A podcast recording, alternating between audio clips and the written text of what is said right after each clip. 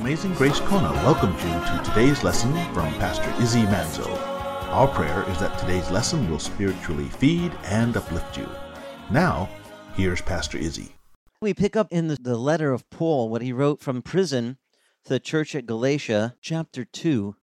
It says, Then after an interval of 14 years, I again went up to Jerusalem with Barnabas, taking along Titus. And I it was because of the, a revelation that I went up, and I submitted to them the gospel which I preach amongst the Gentiles. But I did so in private to those who were of reputation, for fear that I might be running or had run in vain. But even not even Titus, who was with me, though he was a Greek, was compelled to be circumcised. But it was because of the false brethren who had sneaked in to spy out our liberty, which we have in Christ, in order to bring us into bondage. But we did not yield in subjection to them for even an hour, that the truth of the gospel might remain with you. But from those who were of high reputation, and Paul says, what, what they were really makes no difference to me. God shows no partiality. But while those who were of reputation contributed nothing to me, but on the contrary, seeing that I had been entrusted with the gospel to the uncircumcised, to the Gentiles, well, Peter was entrusted with the gospel to who? To the Jews. He says, For Paul writes, He who effectually worked for Peter in his apostleship to the circumcised also effectually worked for me in my apostleship to, to the Gentiles. He says, and recognizing the grace that had been given to me, James and Cephas, that's another name of Peter's names, and John, who were of reputation to be reputed to be pillars, gave to me and Barnabas the right hand of fellowship, that we might go to the Gentiles and they to the circumcised. And they only asked us to remember the poor, the very thing Paul says I was eager to do. But when Cephas came, it says to Antioch, I opposed him to his face, because he stood condemned. For prior to the coming of certain men, James, certain men from James, I'm sorry, he used to eat with the Gentiles. But when he came and began, uh, he, he began to withdraw and hold himself aloof, fearing the party of the circumcision. It says, and the rest of the Jews joined him in, in hypocrisy, with the result that even Barnabas was carried away with their, in their hypocrisy. It says, but when I saw that they were not straightforward about the truth of the gospel, I said to Cephas, in the presence of all, if you, being a Jew, live like the Gentiles and not like the Jews, how is it that you compel the Gentiles to live like Jews? We are not Jews by, uh, he said, we are Jews by nature, not sinners from amongst the Gentiles. Now, just so you know, was Paul a Jew? Yes, he was, for sure. But he says, nevertheless, knowing that a man is not justified by works of the law, but through faith in Christ Jesus, even we believed in Christ it, it, says that we are justified by faith in Christ and not by works of the law, since by works of the law shall no f- flesh be justified. But if we, while seeking to be justified in Christ, we ourselves have also been found sinners, then is Christ a minister of sin? He writes, God forbid, may it never be. He said, For if I rebuild what was once destroyed, I prove myself to be a transgressor. For through the law I died to the law, that I might live to God. And I live, he says, I've been crucified with Christ. It's no longer I who live, but Christ who lives in me. And the life which I now live in the flesh, I live by faith in the Son of God, who loved me and delivered himself up for me. I do not nullify the grace of God, for if righteousness comes through the law, then Christ died needlessly. This was a running debate in Judaism. Could you do enough good works? And if you anyone here friends with any Jewish folks that you know, a lot of the ones that have been steeped in the Jewish upbringing will, especially come time of their new year, they will try to do more good deeds. They they call it tipping the balance. I mean balance of like uh you know the old scales that sat on a pivot where you had the little baskets one on each side or the little trays that hung and they they believe that if you do more good works and put them on the one side the good side than the bad works that you do in a year to where it's positive. You're you've got more good than bad, then you're in with God. They really do teach this, by the way. There's a very strong works mentality of I just need to make my goodness outdo my badness so I can have God's favor. The problem is, how many sins does it take to separate me from God according to the scripture? One. So I don't care if you've got a hundred good things on the one side and one bad thing on the other side. One sin, just one little sin. It doesn't work, does it? Not in God's sight. You're not righteous. Because that one sin will still separate you. And Christ did not come to tip the scale, He came to pay for all the stuff on the bad side. He came to get rid of all of those things in Christ. He, he didn't say, I am going to just cover your sin. He said, I'm going to remove it. Remember when he took the cup at the Last Supper, said, This is a cup of a new covenant in my blood. This is for the remission. Now, the psalmist says, He removes my sin as far as east is from the west. How far is east from west? It's infinity, right? You go, Lord, forgive me. He goes, Done. Pew. He's not saying, I covered your sin. He said, I got rid of it. Now, I don't know about you, but I really like this part of the gospel that Christ came to remove our sin. He came to get it taken care of. When you first learn that He removes your sin, He says, I forgive you. And He doesn't say, I forgive you, but I won't forget. That's not the forgiveness the Bible teaches. When the Lord forgives you, there's another psalm says, He casts your sin into the sea of forgetfulness. Don't you like that title? Never, it says, to be remembered again. When you say, God, forgive me, he goes, done. And he throws it into the sea of forgetfulness, and he's never going to bring it up again. Now, I've shared that sometimes I might get the guilt and go, oh, Lord, I'm back. Sorry about, you know, I, I know I asked you before, but I just want to make sure we're straight on this. Could you forgive me, you know, for the thing I asked you to forgive me for earlier today? I'm really feeling bad about that. Listen, guys, there are a lot of Christians today that are stuck. It's like they're paralyzed. They did something wrong. They've gone to God and asked for forgiveness, and yet they never seem to realize how complete his finished work is. How much he says, when he says it's done, it's forgiven. You do not have to keep revisiting that thing. In fact, a lot of Christians are stuck, they're not even moving forward. And the devil loves to use our past mistakes to paralyze us. But Paul, Paul actually declared his mistakes, not in the form of condemnation, I feel con- condemned because I made these mistakes, but instead he said, That's what I did, and that's where I was, but this is where I am now. This is where God has brought me to this point. And God was working a work to bring Paul out of that persecution place that he was into a light where he could be freed from that. And because of that, Paul began to understand something that we all really need to understand the grace of God. There's no way to earn salvation, guys. It says here, it is a gift of God.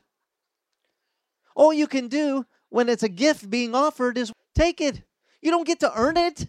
They don't go, we have a gift, but you're going to have to earn it. 80 hours of work, and then it'll be yours. That is not a gift. That would be wages. God says, I want to give you a gift. Now, the Bible says, unless we be like a child, like a young child, we don't really receive the things of the kingdom of heaven. Because, see, when God says, I want to give you something, and we act all adult about it, we're like, what's the catch?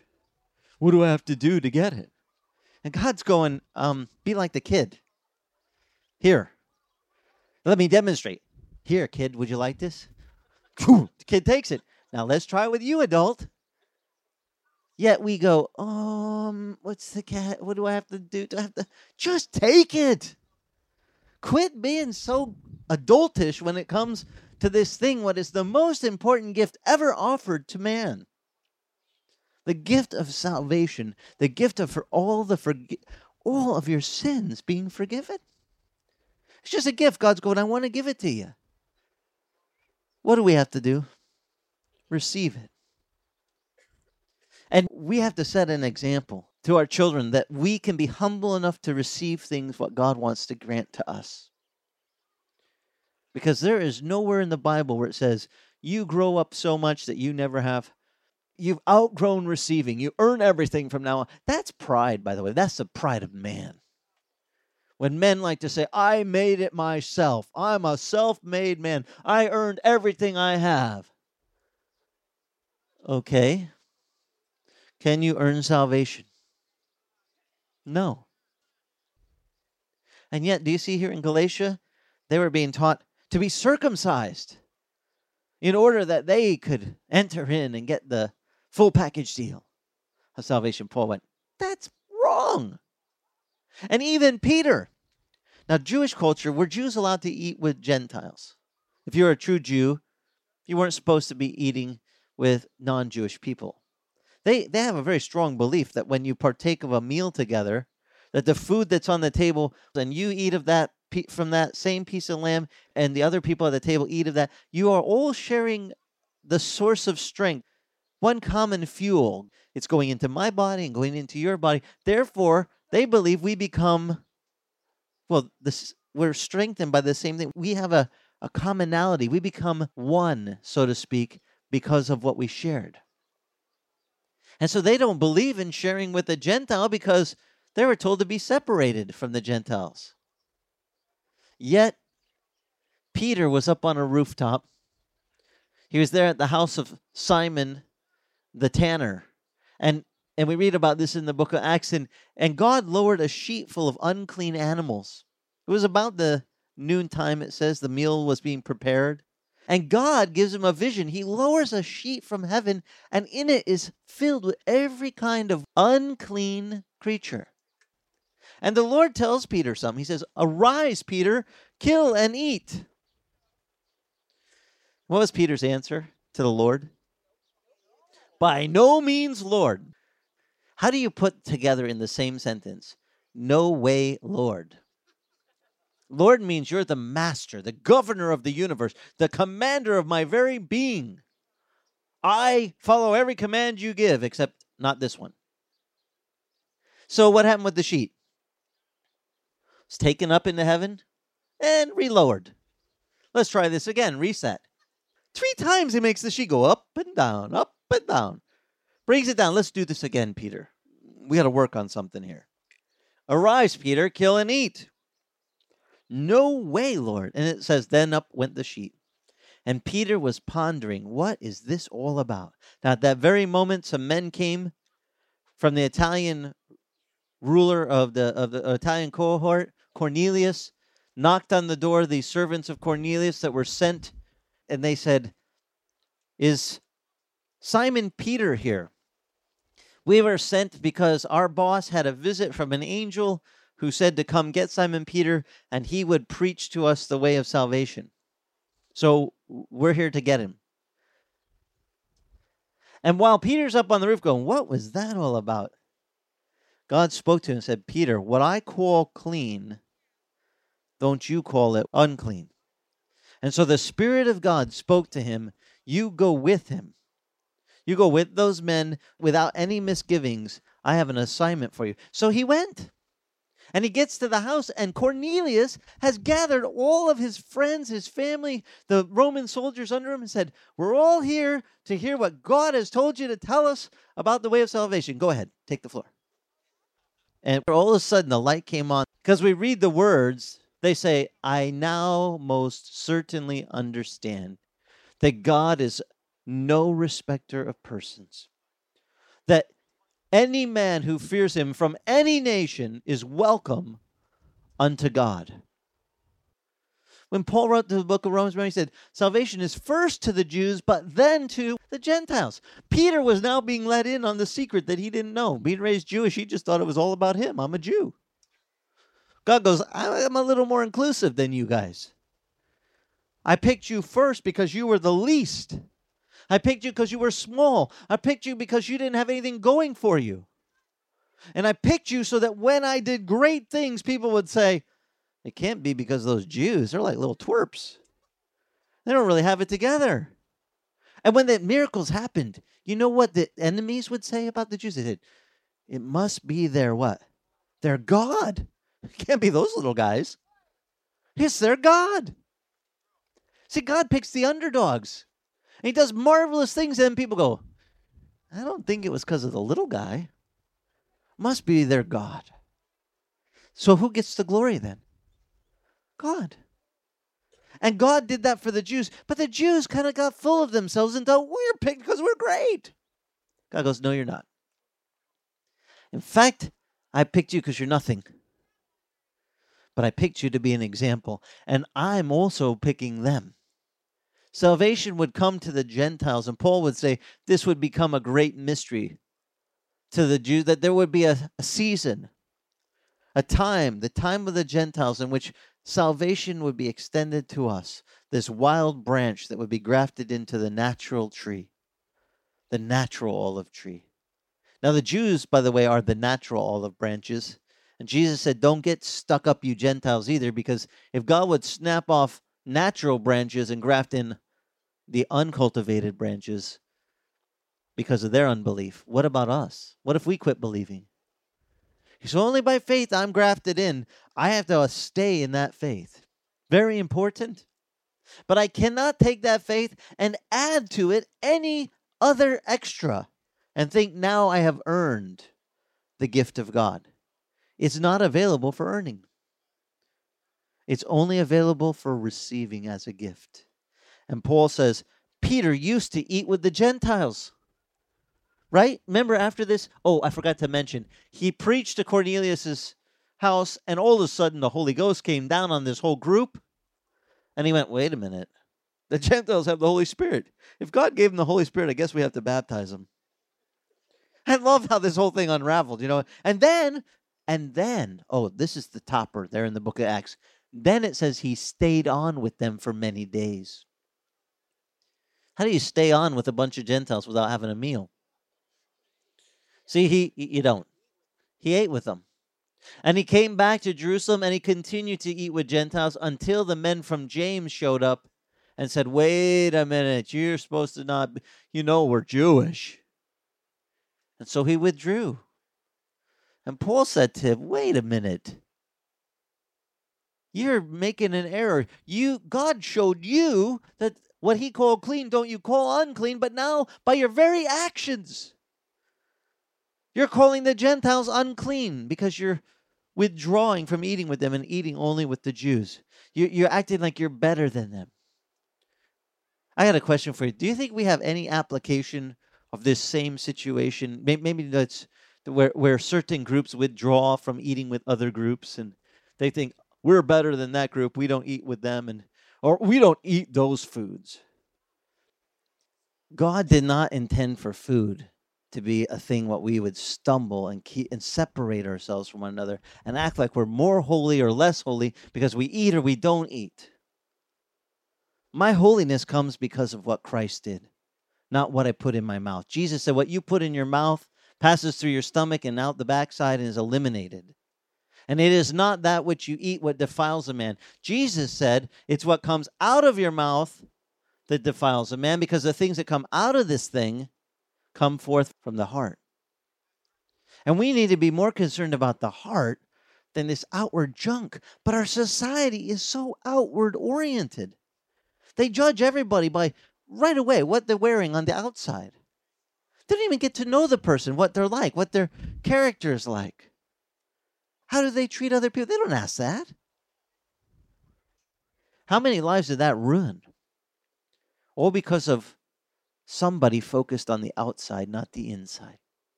Paul had the same problem in the church of Galatia. They had focused on the outside. Circumcision, by the way, is the cutting away of a man's foreskin, the private parts. You talk about really making a nitpicky little fight. I mean, first of all, who's supposed to be looking? And what the, why are you making this into the thing that is makes you holy? Right? The Jews are like, we're holy. We had our foreskin cut off. And the Gentiles are going, oh, that sounds bad. You need to be like us. And they're going, no, thank you. But they made this into a spiritual teaching. Like you must believe in Jesus and be circumcised to be saved. Faith plus a work of the flesh. And listen, this is a mistake that has been repeated throughout Christianity that we need to take note on and say, let's don't do that again. It is not faith plus some work of the flesh that makes you right with God. It is faith in Jesus, period. All the other things what we do, the good works we walk in, maybe you helped the orphanage, maybe you visit a widow, maybe you took care of an orphan, whatever you might have done, those are just good works that God prepared for you to walk in from the foundation of the world. They are not to save you, they're just things that you do after you're saved because of love. Love changed your heart. And how we treat one another needs to change. We cannot be going on and we cannot let the devil win in this. When he tries to get people to divide over races and cultures and things, that should not be the issue. We need to preach the gospel for what it is. Paul, and I am amazed. You are so quickly deserting the faith which we delivered to you, the faith in Christ. But do we have it happening today? We have whole sects of Christianity that started off believing in Jesus and have added extras. Paul said, If any man should preach another gospel to you other than what they had preached in the beginning, let them be accursed. That is not a really nice thing to say. But he's calling it like it is. Do we have false teachers teaching this falsehoods? I say, let them be accursed. Those teachers be accursed, not the people that they're teaching it to. Let the people that are being taught that be freed from that. Let them hear the truth that all they need to do is receive the gift. Let's go back to what the gospel really is good news. Good news. God's got a gift for you. It's called salvation. Would you like it? Would you like your sins forgiven? Now, if you've never asked God, give me that gift, if you've never received Christ into your heart, I want to extend the invitation to you that you could. It's a free gift. It's the most glorious gift there is. Now, if you'd like, you can receive Christ as that gift, and you get everlasting life.